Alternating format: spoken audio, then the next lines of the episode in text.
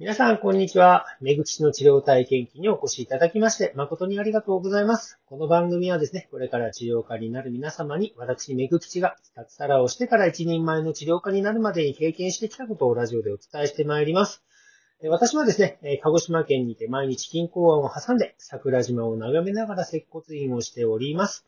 治療家の世界は知らないことの連続ですけれども、日々新しい治療法が生まれております。勉強しきれないくらいの数多くの治療法がございますが、これまで29年間の臨床経験から得られた知識をですね、徐々に公開してまいります。それでは今回のテーマは、交通事故の後遺障害についてお話ししていきましょう。交通事故。うん、これはですね、まあ、人と車であったり、人とバイクであったり、人と自転車、あと、車対車、車とバイク、車と自転車っていった具合に、まあ、様々なパターンがま交通事故の原因となるわけですけれども、例えば、人間の体重における位置エネルギーというものを A として、人間の運動における運動エネルギーというのを B とした場合、事故直前の人間に加わるエネルギーというのは A-B という状態になります。さらにですね、自動車の重量における、ま、位置エネルギーを C として、自動車の移動における運動エネルギー D とした場合には、事故直前の自動車に加わるエネルギーというのは C-D という形になります。だからまあ、この交通事故におけるエネルギー量を比較すると、人間に加わるエネルギーというのは、自動車に加わるエネルギーよりもはるかに小さいということになります。だから圧倒的に車両のエネルギーが大きくて、だからまあ、事故のまあ、損傷エネルギーをまあ、いいとした場合、事故直前の人間のエネルギーは、事故直前の自動車のエネルギーでマイナスで引いていくと、当然、事故の損傷エネルギーが E が大きければ大きいほど、事故の程度が大きくて、怪我の状態も大きくなります。だから、怪我について3つの段階が存在するわけです。第1段階、いわゆる軽傷と言われるもの。これ、打撲と捻挫になります。第2段階、重傷ですね。これ、脱臼骨折、内臓損傷といった具合になります。で、第3段階が死亡、いわゆる最悪のケースということになるんですが、まあそういったのをよくニュースで耳にしますよね。治療業界の一般常識なんですけれども、まあ、交通事故を起算日として、まあ、後遺症が出始まるまでの時間を、っていうのはどういった形になるかっていうと、だいたい3倍の時間が、まあ、治療期間になります。これ、あの、軽症における治療パターンなんですよ。しかし、事故後ですね、病院でリハビリを即日開始しても後遺症が残ってしまう。なぜでしょう？誰も理由がわかりません。これまでの治療経験から考えるとですね、患者さんの体力に左右されちゃうんですよね。症状の見落としがあると思います。体力など20代前後だと、まあ、症状が出たり出なかったり、まあ、ほとんど出なかったっていうの話も聞きますよね。だけど逆に体力が衰え始める40代前後では症状が出始めるパターンが多いようです。個人の体力が症状を抑え込めるかどうかが、まあ、交通事故の後遺症を発生させるかさせないかのキーワードになっているようですけれども、交通事故の症状はですね、事故当日っていうのは、あの、アドレナリンっていう物質分泌物質によってですね、痛みが緩和されるんですよ。だからまあ重症でない場合はですね、本人にまあ極端なこう自覚症状というのはありません。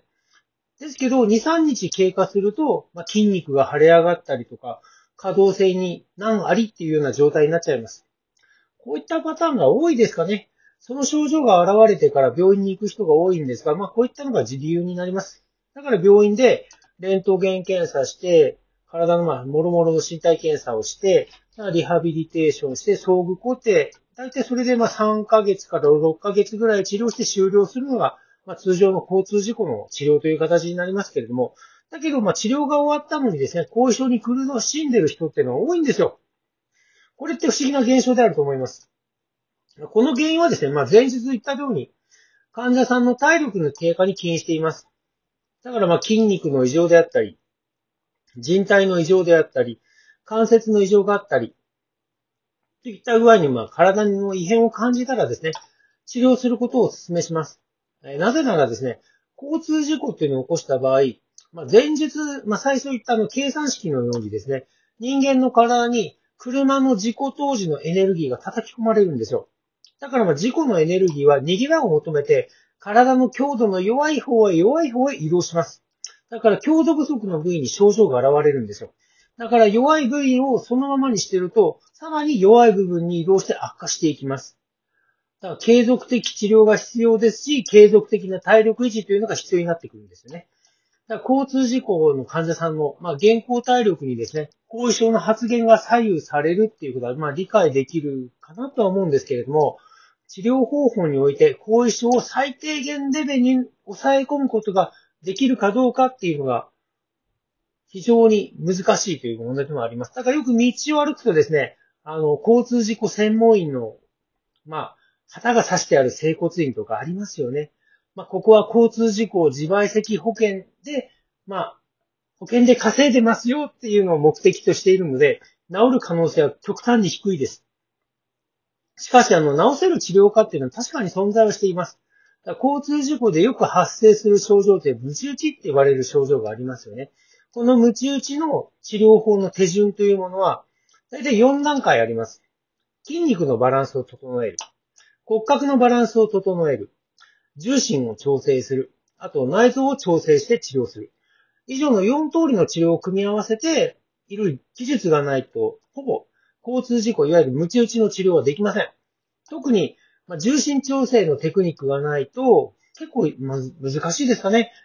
この重心調整っていうのは、ま結構最重要のテクニックになります。だ交通事故で生じた、まあ、衝撃波のエネルギーですね。このエネルギーの逃げ道を抑え込むことが